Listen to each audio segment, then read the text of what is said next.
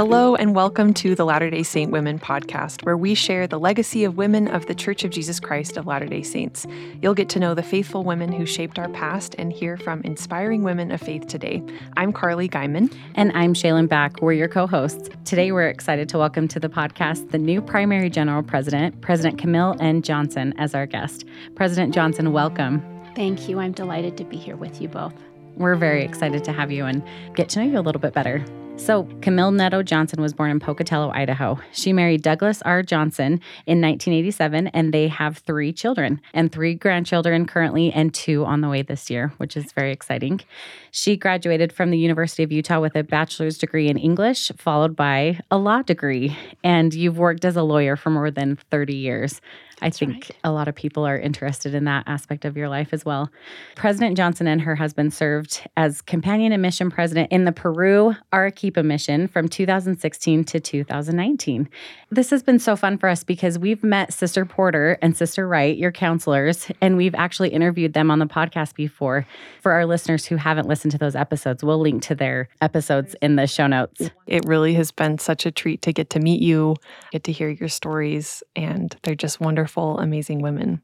Well, Carly and I were just watching this morning the BYU Women's Conference that you sisters spoke together, and you just had your arms around each other. You were smiling at each other, and it was really sweet to us that you were saying that you just felt reunited with longtime friends. That was a tender experience. The opportunity for me to prayerfully consider who the Lord wanted to serve as my counselors and then to submit those names. As I mentioned at BYU Women's Conference, I'd never at least that I recalled, met either of the two of them. But as soon as they were called, I had the opportunity to meet with them that very day. And it did feel like we were just being reacquainted. It felt very familiar. Such an amazing confirmation yeah. of that mm-hmm. choice that yes. you had made. Mm-hmm. Thankfully, we just were able to sit at the table and begin counseling together, and that's been marvelous. And I'm very thankful to have the opportunity to serve with both Sister Porter and Sister Wright. They're marvelous, consecrated women, great examples. We feel the same way. Yeah. yeah. well, and it was so neat for us because part of your process in selecting counselors, you had come across Sister Porter's episode, and that's how you said you felt like you got to know her. And we were just so amazed that you had stumbled upon it and listened to it. And that was really touching to us. Well, I'm a listener. We're so like, grateful. I yeah. feel like I knew you two both before this afternoon because I've listened to your voices and think you do a marvelous job. But Sister Porter's name came to me quite quickly, but I didn't know a lot about her. And there was quite a bit of information about her late husband, Elder Bruce Porter. Sure. But not a lot of detail with respect to Susan. And I happened upon that episode where she was interviewed by you when she was serving on the Relief Society General Advisory Council. Mm-hmm. And it was a real tender blessing for me to feel connected to her and understand a little bit more about her background background mm-hmm. before I submitted her name. Information that I wouldn't have otherwise had access to, but it was just lovely and i'm pleased that that word got back to you that that that episode was particularly meaningful to me and helpful to me in just confirming that that was susan's name. Sister porter was the right name for that position. We're so glad. Yeah. Yeah. She's wonderful well, Sister Johnson, as I mentioned before, many of our listeners are interested in your background as a lawyer. And I saw a recent interview that you'd done with a local news anchor where you told her that professional women shouldn't disqualify themselves from church service because the Lord doesn't disqualify them. And I think that brings some comfort and perspective to know that whatever women choose to do or need to do to take care of their families, regardless of that, the Lord needs all of us, and we can always contribute no matter what our lives look like. Will you share with us how you navigated your family responsibilities with your church responsibilities and your career responsibilities? What did your life look like between raising kids and serving in the church and receiving your education and building your career? It probably looked like organized chaos. I do have three sons. All of them were born while I was practicing law. I was pregnant with my oldest son just a year or so into my practice, and then had two boys thereafter, again, while I was practicing law and managing a home and church responsibilities. My husband always had church responsibilities as well. And I think perhaps the blessing in navigating all of that was knowing what my primary purpose and objective was, and that was to get my family back to our heavenly home intact, right? That mm-hmm. was my priority. Mm-hmm. Family was my number one top priority, and my husband, my children understood that, as did my coworkers. So when I was in the workplace, I didn't shy away from the fact that my primary role in life was as a mother and wife. That was in the forefront. People knew that that was my priority. And there are many reasons why women may find themselves in the workplace. I think most of us do it to provide a level of security to our families again, there may be many reasons why mm-hmm, a woman mm-hmm. pursues a professional life or is in the workplace. But my objectives were always clear in my own mind. But I hope I made my objectives clear. Yeah, sounds like to my coworkers clearly yeah. to yep the people that you worked with. Yeah, and I didn't shy away from my professional life at church. You brought your whole self. I brought right? my whole self mm-hmm. everywhere. I suppose there are times where I could have taken offense at comments that were made.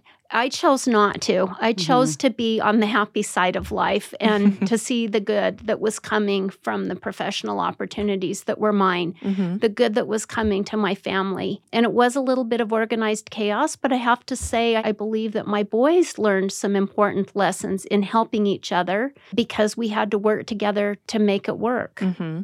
I'm imagining the scripture that the Lord doesn't require us to run faster than we have strength. Because as I'm hearing you talk, I'm just thinking, well, I've kind of done both. I've been home full time, I've worked part time, and I've had full time jobs.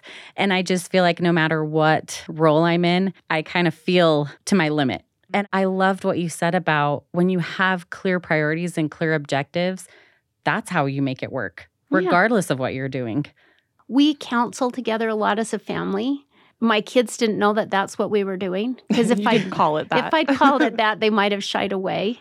Let's just chat and have a snack. Yeah, yes. and that's kind of what it was. Yep. It was Sunday dinner, and I've always kept this big master calendar. It was big, you know, mm-hmm. with the mm-hmm. big two by two squares for yes. each day, and we'd go through what everybody had on the calendar for the week, and we mm-hmm. worked together on how everyone's responsibilities would be accomplished, how we'd have to help each other to make that happen. Mm-hmm. And then that master calendar, I had a separate one that I kept in my purse, but that master calendar stayed was a guide in the house, the a guide family. for everybody knew mm-hmm. what role they had to play in order to make things happen. People could be successful in all aspects of their life. So was it perfect? Absolutely, positively not but we made every effort to have our children know that they were loved and supported and cared for, that returning them to their heavenly home was our first priority.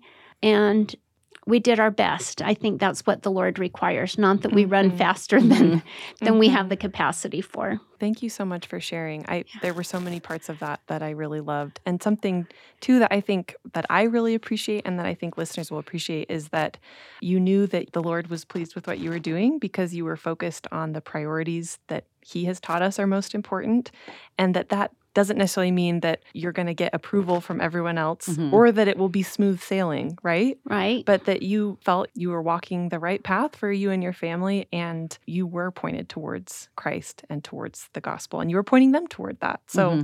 I love that. I've learned a lot from that. Thank, Thank you. you so much. President Johnson, Shaylin mentioned in the introduction that you worked as a lawyer for 30 years, but that you and your husband served in Peru as mission president and companion. So we imagine the call that you and your husband received to be mission leaders was difficult to prepare for in such a short amount of time, especially because you were putting that career on hold for a time. We'd love for you to share what that experience was like, and then also how that prepared you to serve as the primary general president, mm-hmm. that experience in Peru. Well, trust in the Lord and lean not unto your own understanding. We had so many experiences in preparing to leave for Peru where things just came together, usually at the last minute, but we knew we were engaged in the right cause and a noble cause and a consecrated cause, and we expected heaven's help and we received it. Not always as quick as we'd hoped, but by way of example, we were trying to figure out what to do with our home and had explored several different options. But ultimately, and sort of at the last minute, we found a family that was looking to rent a home. But the only condition was they really needed it for three years. you know, and it was just like manna from heaven that came Mhm. to us that they needed it for precisely the amount of time that we were going to be away. Mm-hmm. In terms of putting my career on hold, I did take a leave of absence from the law firm where I'd been practicing and Mhm. had six months' time really because the call came. We were able to publicly discuss the call, you Mhm. know, in December, and we didn't go until June. And make plans and Right. Mhm. So I had six months to make sure that other lawyers in the firm knew what was going on with respect to each of my cases, to substitute counsel Mhm. that you have to do formally with the court so that there's someone there on the case, continuity. that there's continuity, and just to address all of our other affairs. The other interesting things that were happening in our life at the same time is that our first grandson was born just a few weeks before we left. Oh, oh that's so and our, hard. our youngest son, Hanner, graduated from high school, was endowed the next day, and left on a mission to Milan, Italy. So he oh, went to the Oh, wow. MTC so in much Provo happening all at once. all at once. he left for the MTC in Provo, and then we had two weeks to pack up our house so that we could leave to go down to the MTC in Provo for the Mission President Seminar for several days. So that's where we said goodbye to him, is at the MTC in Provo. Then we went to Arequipa, and then several weeks later, after his language training was finished, went to Milan. Mhm. So we had a lot going on, a lot of new things, a lot of changes, packing up, wrapping up a Yeah. practice. And the Lord provided a way, as He always does. And we should have been frenzied, but we weren't. And He just blessed us with a sense of calm that everything would come together. And it did. That is a gift. And it right? did. It was a Mhm. gift from heaven. It came again this time. Now, this time, I didn't have six months to transition a law practice. And no one knew. And no, and that was the point. Before I had six months to transition, I could talk to people about what I Everybody was knew doing. why, People knew why I was leaving. This time, I had been serving as the president of the law firm and practicing law. And with very little notice and the inability to communicate the change that was coming for me, I had to make electronic notes in every file about what was going on, who the contact people were, make sure that Mhm. there was a second lawyer on the files I was working on. And I was very communicative with the chairman and the vice president of the firm and the board itself about everything I was doing in my firm leadership so that there wouldn't be any gaps hmm the Saturday morning of conference, when I knew several more hours, it, this is going to be public knowledge, I sent a text message to the chairman of the board and the vice president of the firm and said, Can I speak to you between four and six? and by then they knew what we were going to talk about at four o'clock. But yes, we had a conversation about five o'clock on that Saturday of general Wow. conference. And I announced that I would resign my position as a shareholder and as president of the firm on Monday, which I Wow. did. And I went into the office on Monday because that's the only day I had. Meetings started with my new responsibilities on Tuesday. And again, manna from heaven, every person that I needed to speak to to pass off a file, every phone call that needed to be made, somebody picked up on the end, other end of the Wow. line. Mhm. I was able to get letters out, and it all came together. And about six o'clock on that Monday, That is miraculous. Yeah. It is. I said, I checked off everything on my list so that I could come to my new responsibilities on that Tuesday morning ready to go. And it was just miraculous. And again, another testimony to me that the Lord will just be there Mhm. right by your side. He's yoked with us so long as we'll let Him and we can trust in Him. I think we would be remiss if we didn't acknowledge that that's a huge sacrifice on your part. Hmm. And I think speaks volumes of your faith and your devotion to really to serving the Lord. And that is inspiring. So thank you. it's a privilege to serve. Having had the opportunity to participate in the ordinances of the temple, that decision had already been made. When someone asks, Can you serve in this capacity? the answer is yes. It's a privilege to do so and a real blessing. Well, and it seems like those last five years for you have been quite a whirlwind. You had six months, then you were on a Mhm. mission, then you came back and you were the president of your law firm, and then you had to wrap up everything for this calling. And it just seems like that's that's a That's lot a lot crammed into a on. short a short Mhm. amount of time. Mhm. I like what you said too that you could just expect heaven's help. Yeah. You were doing the work of the Lord. You were serving as mission presidents and now serving the primary. And I like what you said. When we are serving the Lord and serving in his kingdom, we can expect his help. He will help Yeah. us. He will be there to smooth things over and make things right. We don't have the ability to do that Yeah. ourselves. Yeah. And sometimes it requires a lot of self talk because trust me, I was getting those feelings of you're never going to be able to pull this, This isn't gonna work. You know, and you just, Yes. you really have to say, I'm not going there. Yeah.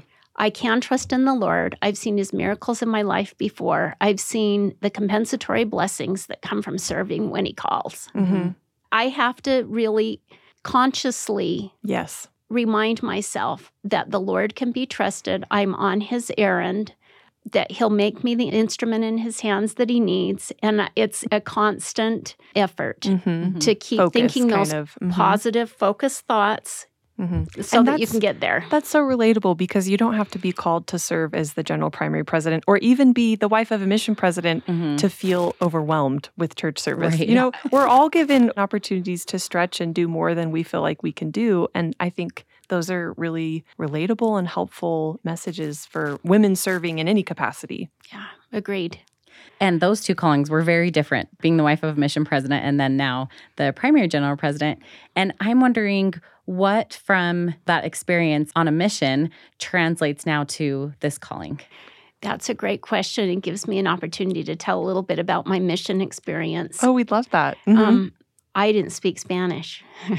and we were called to serve in a mission where about 70% of our missionaries were Latinos from Central and South America Mhm. who spoke very little, if any, English. And that presented challenges for me. I knew from the get go, I wasn't going to be the cookie baking mission president's wife. It just wasn't my thing, really. And I appreciate those that bake cookies. I really, really do. We all love cookies. It's not my thing though.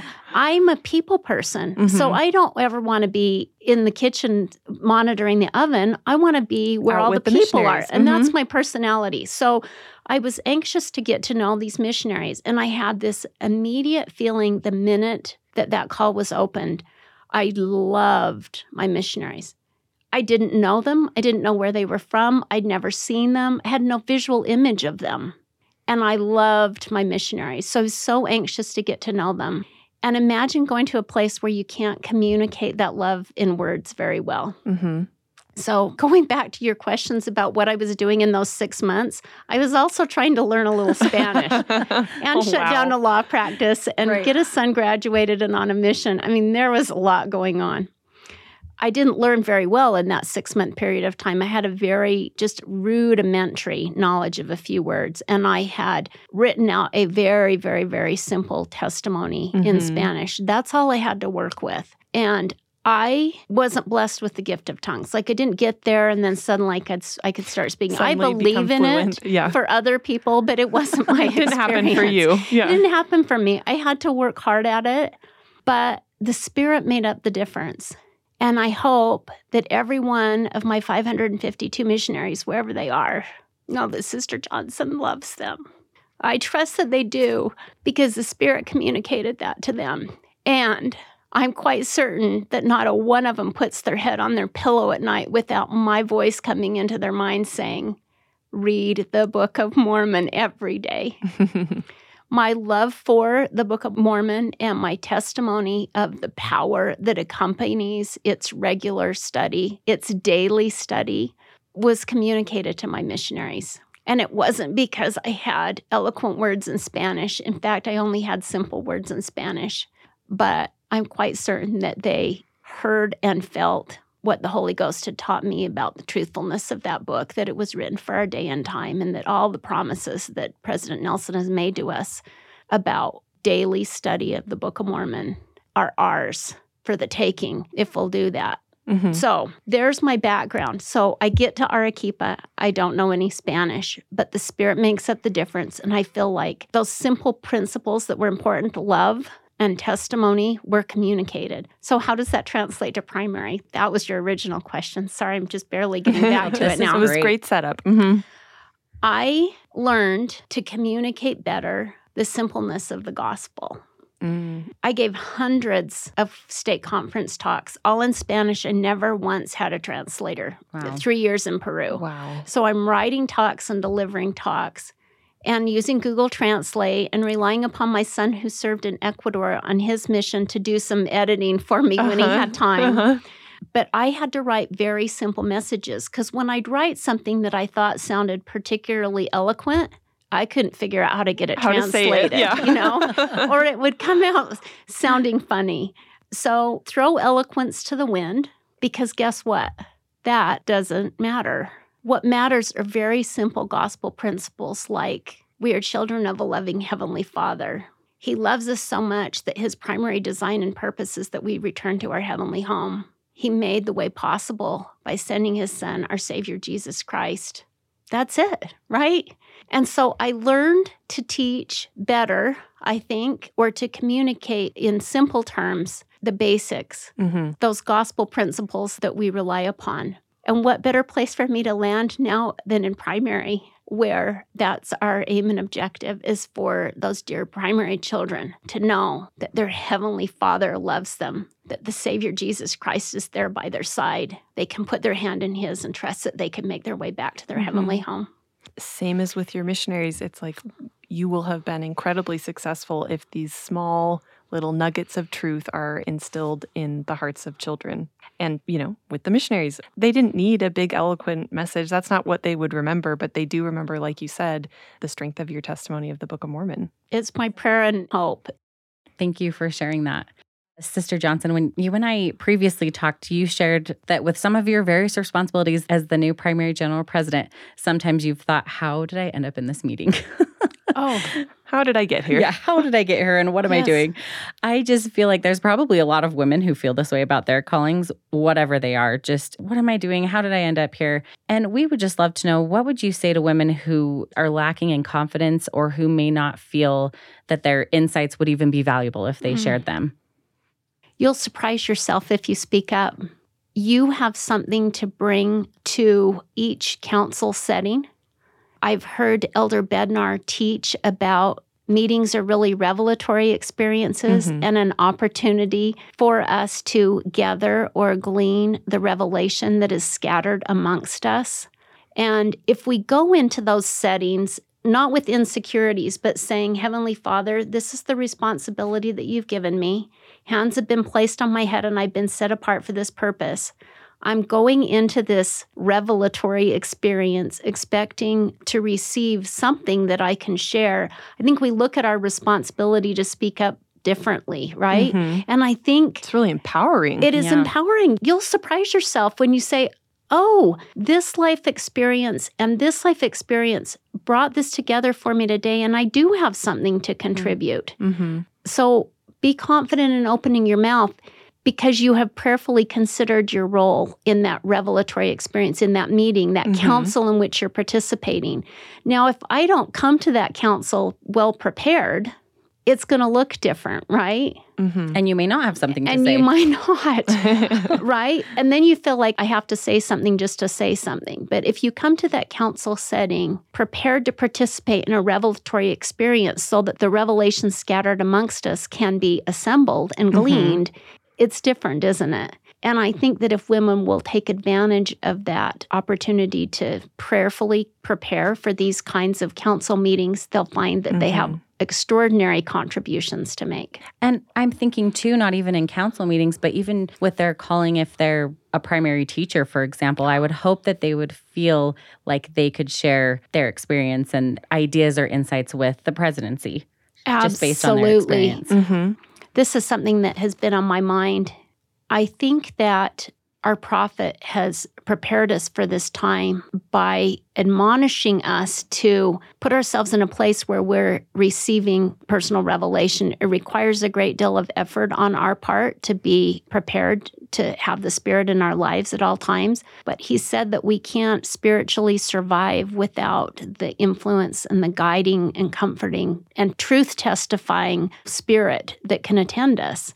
And we're certainly asking our children and youth to be engaged in revelatory experiences with respect to the children and youth program. hmm Are we as adults doing the same? And so, back to your comment about the primary teacher, she or he is absolutely positively entitled to revelation with respect to that calling if we're seeking heaven's help. We're asking our children and youth to turn heavenward. Are we turning heavenward to get the help, It's the inspiration? for us. We've got to model it. And our prophet's been telling us this hear him Mhm. right? We've heard that over and over. We've got to access the spiritual power that's ours. It's righteous living, it's scripture reading, it's Sabbath day worship, all those kinds of things that qualify us to have the companionship of the Holy Ghost. And we've got to access heaven's help and heaven's power. And every primary instructor, every nursery leader, every song leader is entitled to that kind of inspiration let's say I'm the I'm the song leader in a ward. What songs are we going to sing in primary? Should we just check off the ones that we haven't done recently? Or could I seek heaven's help in identifying the songs that are going to invite the Spirit for the children in this primary, which may be different from the children in the primary that's meeting in the hour thereafter? Mhm. But for this group of primary children, which songs are going to invite the Spirit? Which songs do these children need? We're done with checklists. That programmatic approach to checklists and we cross these things off, that's not where we're at. The Lord trusts us, and we need to engage heaven's help so that we can fulfill our responsibilities as primary leaders, wherever we serve in the church, importantly, as parents, as stewards of the rising generation, whatever role we play uncles, aunts, grandmothers, Mhm. grandfathers we need heaven's help in identifying how we can best fulfill our responsibilities. And that sounds very rewarding. Like you said, that sounds like more work, right? Yeah. More work is required, more effort is required, but it sounds much more rewarding than just checking off a list. Absolutely. And, and more of a privilege to be engaged in. As you were talking, President Johnson, I wanted to ask as we are being invited to seek the Spirit more in all of the roles and aspects of our life, in our Yeah. church callings, with our families, that extends to professional, you know, everything that we do can be elevated and improved when we seek the Spirit. What does that look like for someone who is just I'm envisioning you as a young mom balancing work and children and church responsibilities. And sometimes it feels like we are so spread thin that a moment for prayer or scripture study is just real hard to come by. What would you say to Mm. someone who is just reaching for these moments to be able to hear and receive revelation? Carly, I think I could have done it better because you were saying that. I think, oh, I don't know if I did it as well as I could. But the Lord doesn't require a 15 minute prayer. if you don't have 15 minutes, that's okay. You might have 30 seconds and it might be in the car while your kids are all loading in on your way to elementary school to drop off the carpool. hmm That's what he wants. Remember our baptismal covenant, which we renew every week on Sunday, that we will always remember him. So, are we always remembering him? And just because I don't have time for a 15 minute prayer, and perhaps I don't have time for a 15 minute scripture study throughout the day, am I remembering him? When I have opportunities to listen to something, am I finding something refreshing and uplifting? hmm to listen to? Or am I sort of dulling my pain with something that's mind numbing? And we all do that, right? We're natural. Sometimes we think, I just want to tune out. I don't want to have to think. But there's lots of little opportunities now for us to fill those voids with things that are inspiring and uplifting and show our Heavenly Father and our Savior Jesus Christ that we're keeping our commitment, our Mhm. covenant to always remember Him. It's the good, better, best premise, right? I mean, we're not choosing really poorly. On the other hand, sometimes we can choose better. hmm Mhm. How those little voids, and I realize as young mothers, there aren't very many. Mm-hmm. There's little slivers here and there. And especially when you only have little slivers of time, you got to fill those with things that build you up and lift you up. hmm Well, and it sounds like it's inclining our hearts to God, and it's just doing what we can do. Beautiful. And I, I think, incli- I love that. It's Mhm. leaning his way, right? Lean Mhm. not to your own understanding, Mhm. lean his way, show him that you're willing to do that. And then you're Mhm. saying, I'm here whenever you need to give me inspiration. Mhm. I'm here. I'm all in. I think that's a really practical guide because whether it's Mhm. a young mom or just someone with a really busy career or any sort of other challenge or just living life, it can be overwhelming when it's like, I need to set aside all of this time Mm. to be able to receive revelation. But it's nice to hear it's like we just do the best that we can. And it's And- in those slivers, isn't Mhm. it? That a thought comes to you and you say, oh, that was it. That's the answer to that parenting problem. Mhm. Or this is the person that needs to be invited. Or this is the person I need to call. Or I can send a simple text. But you're communicating your willingness to be all in with the Savior. hmm And we can do that in I mean, we, we need to keep praying. I don't mean to suggest otherwise, but if you can't set aside big blocks of time for Mhm. prayer and meditation, right? Mhm. You set aside the slivers. hmm Well, and I think I've shared this before, but I get frustrated with myself and disappointed when I get behind on Come Follow Me, for example. But it's funny because when we do start doing it again, the Heavenly Father doesn't punish us. He's not like, you haven't been doing this for months. I'm not going to give you any inspiration for a while. It seriously just takes, I start reading the lessons again, and you just are filled with even little ideas. Maybe someone pops into your head or just a scripture that you just, it's so meaningful to you at the Mhm. time. And hmm I love that idea that Heavenly Father, whatever we're able to do and devote to Him, He just He can work wants with. To, he Mhm. wants to work with, and He will work with. So Mhm. merciful. Yeah. In preparing for this episode, I asked our ward primary president what she would Mm. ask you, Sister Johnson. And she said that with the new children and youth programs that emphasize home centered, church supported learning, she's concerned for the children who aren't learning the gospel at home. And she would like to know what can leaders do to help children who aren't getting as much support at home as others. Well, she's worrying about the same things that I am. I bet. And this happened before I had been sustained. So before April, but Mhm. after my calling came, I kept waking up with the thought, who's ministering to the children? And then the next day, I'd wake up with the same thought, who's ministering to the children? Wow. And I went to the general handbook to see, and it says that ministering brothers are assigned to families, ministering sisters are assigned to sisters. And the notion, of course, is that a ministering brother is assigned to the family with the needs and interests of the children and the youth in that home in mind. And I hope that those assignments are being made with their consideration in mind, their Mhm. considerations in mind and that the information that that ministering brother is learning about the children and youth is being communicated back to the ward council so that the Where the primary president and others. hmm can address them, Mhm. right? So that's one way in which the children are ministered to. And again, that's how it's intended to work. And if it were going perfectly, then I think the children would be ministered to. But there's so many other things we can do. And what you'll see is that the general handbook talks about the role and responsibility of primary leaders, and the word ministers there too. So while it's not a formal calling to minister to Johnny and Jane and Sam, Mhm. because those are the children in your class, primary teachers are called to teach and minister to those children. hmm Imagine if all of our primary teachers and primary leaders and song leaders and nursery leaders viewed themselves in that way with a Mhm. stewardship Kind and a of this responsibility. Expanded vision of their role. Mhm. It is not a 20 minute lesson. And I think some of our primary instructors have probably thought, oh, well, there's COVID, and so there's no primary, and I don't have a class to teach, and so I don't have a church calling. Oh, no, no, no, no.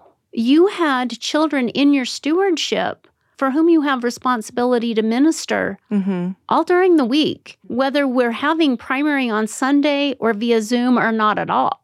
So, in answer to this primary leader's question, ministering to the children can happen amongst the primary leaders. And I think that's where we're going to see some gains. If we Mhm. can get those primary teachers, we love them, we pray for them, we're so thankful for them those consecrated sisters and brothers who are willing to really commit to these children, follow them, make sure that they get on the covenant path or baptized, stay on the covenant path, prepare for the next ordinance.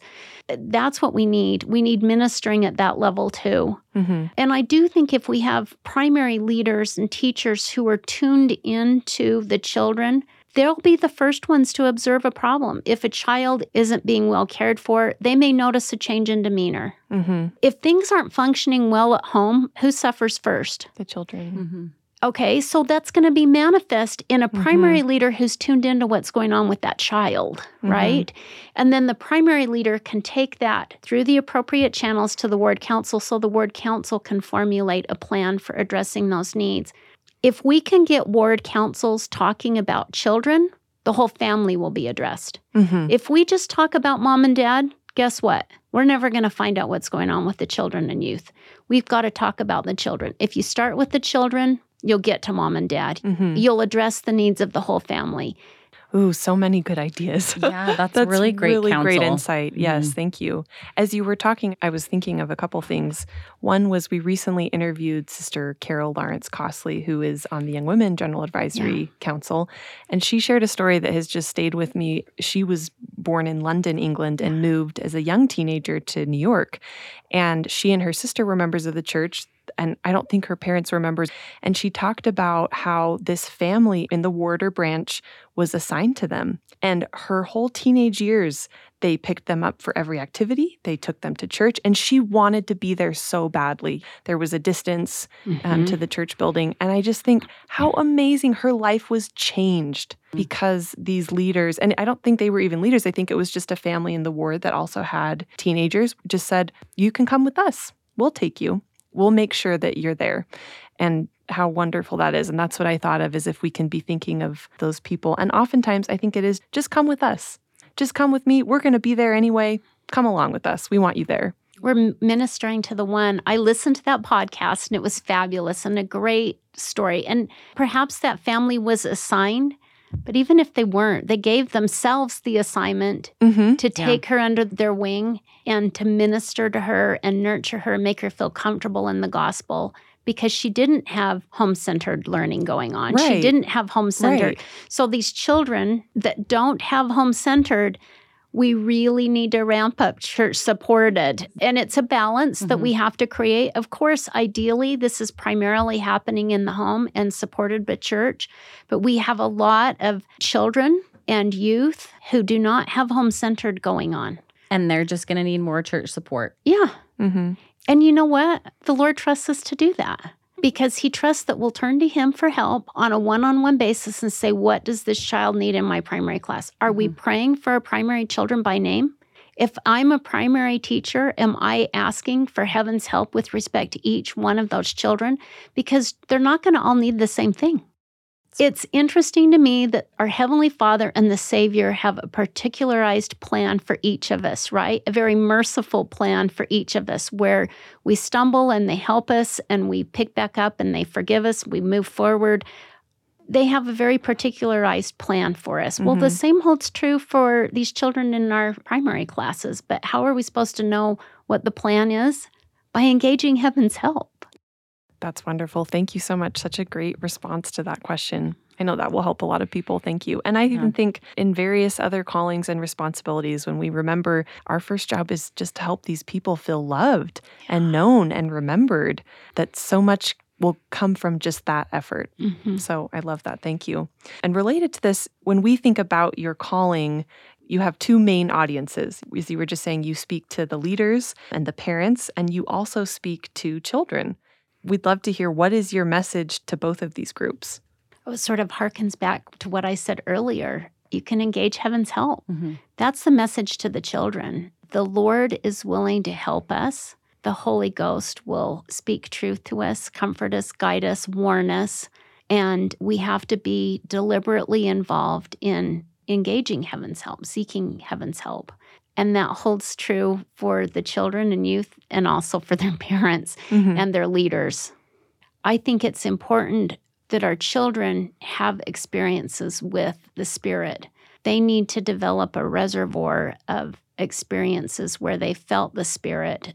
And perhaps it's because I don't know that I did this very well as a parent myself, or perhaps I didn't do it well as a primary leader either. But we spend a lot of time creating an environment where the Spirit can be present. We plan for a primary experience where the Spirit is present. And oftentimes you can see almost a physical manifestation in the eyes of the children where you can tell they're feeling it, right? They're Mhm. feeling it, they're feeling it.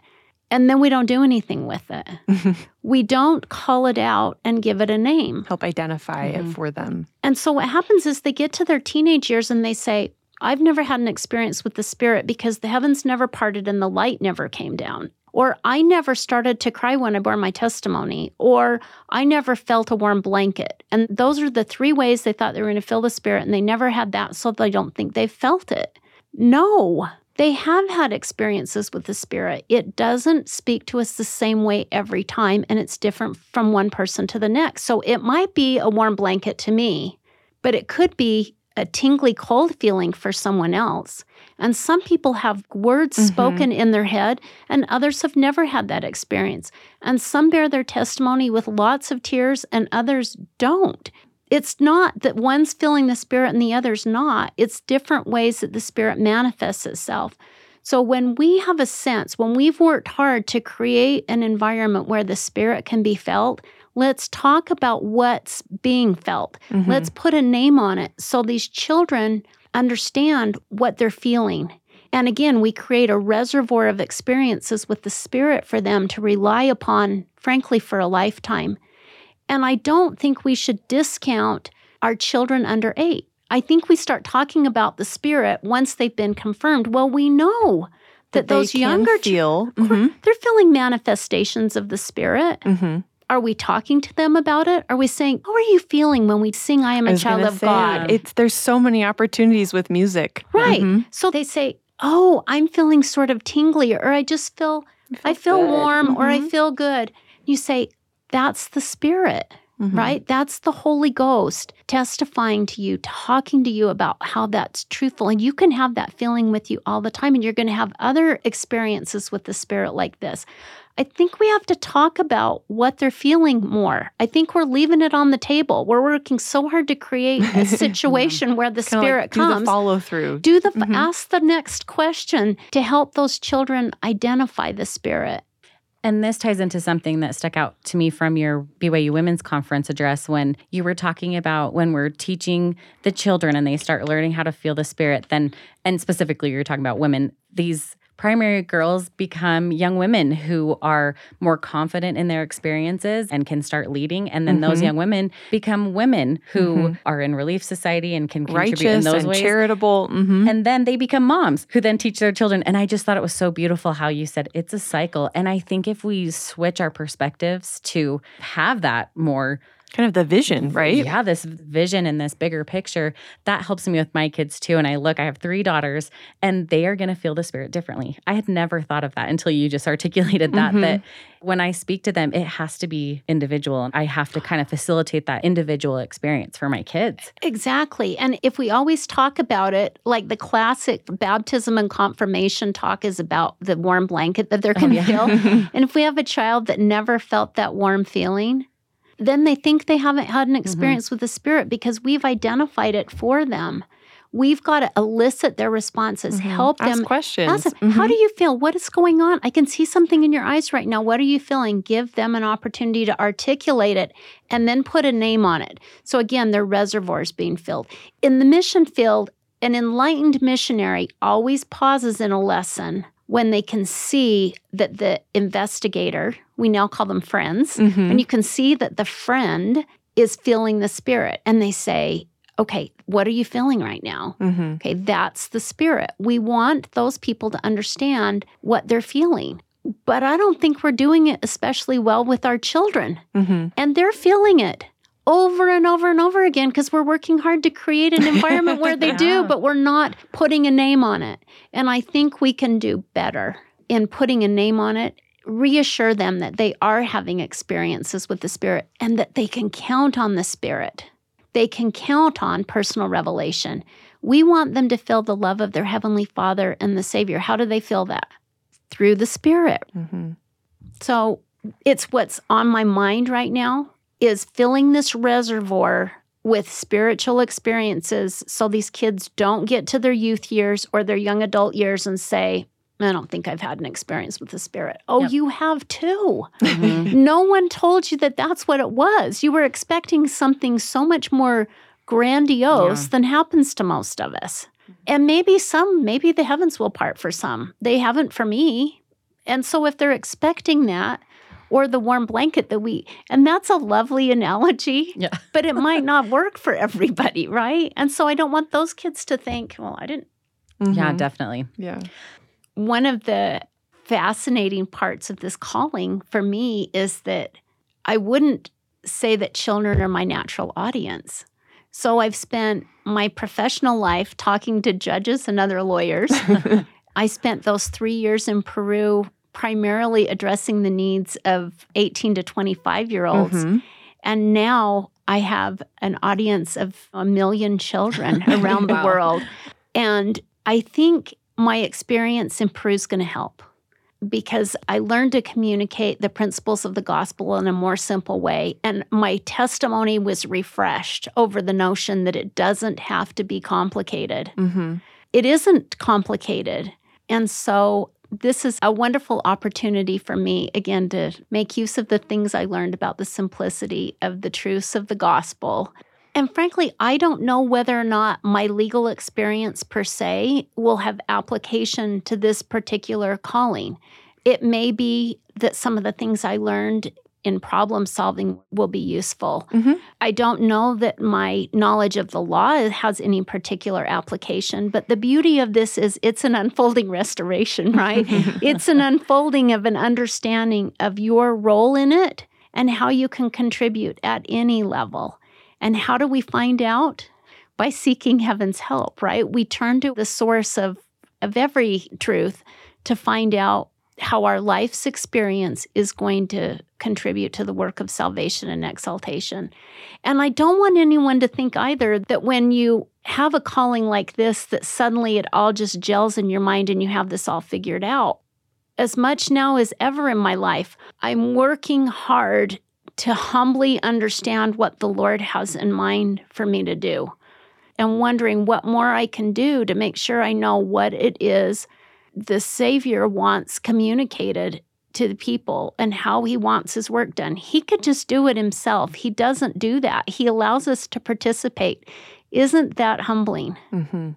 And so that's a privilege and an opportunity and a blessing and a beautiful struggle to stay in tune. But my point is, you don't just achieve it. Again, it's not a checklist. Like you don't check that off. Oh, good. No, it's a constant working hard, doing all the things we have to do to stay in touch with and in tune with the Spirit because they're willing to give it to us, but we have to work for it, I think. hmm President Johnson, is there anything else you would say to the women of the church or those listening to the podcast? I don't want anyone to think that I'm on the podcast with all the answers. I'm not. What I do know is that we can turn to heaven for help, whatever our responsibility is. As an aunt, how do I fulfill my responsibilities as an aunt to these nieces and nephews that I love dearly? Well, I mean, read self help books, that's great, but why not engage the source of all truth? I think sometimes we distract ourselves with information that is a little bit useful, but not the ultimate source. Let's start there. Now, of course, the Lord expects us to do our homework. We can't just turn to Him and say, Tell me everything and lay it out one, two, three, four, five. That research that we do, the studying that we do is all important. But start in the right place, start there. Do your part, keep doing your part, do your part over and over again, 10 more times. And Mhm. I just trust that the Lord does help us. He comes through for us in the end. We have to do our part, though. We have to do our homework and our Mhm. work, and uh, but don't wait till the end and then suddenly invite heaven's help into the process. Right? Engage heaven's help at the beginning, and then do your part and work hard at it. And I'm just sort of preaching to myself because this is where I'm at right now, saying, how do I write my MTC devotional talk and a pathway devotional and a general conference talk and a leadership conference? And I, what does the Lord want me to say? What's the message he wants to give? Not the message that would be easy for me to give. What's the message that he wants? How does he want it delivered? It's very humbling. And I just wouldn't want the sisters anywhere to think, oh, those people in the Relief Society building have it all figured out. We're working at it. I'm working, I don't know, maybe the others do, but I'm working at it.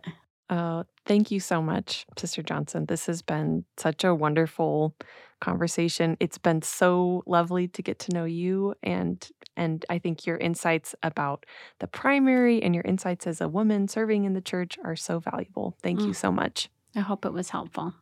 Thank you again, President Johnson, for joining us today. And thank you to our listeners for tuning into this episode of the Latter day Saint Women podcast. As a reminder, we have new episodes released every week, and we hope you'll continue to tune in and share the episodes with friends and family members. And we've been so grateful to hear from so many listeners via email and on Apple Podcast reviews, and we hope you'll continue to share your thoughts and feedback.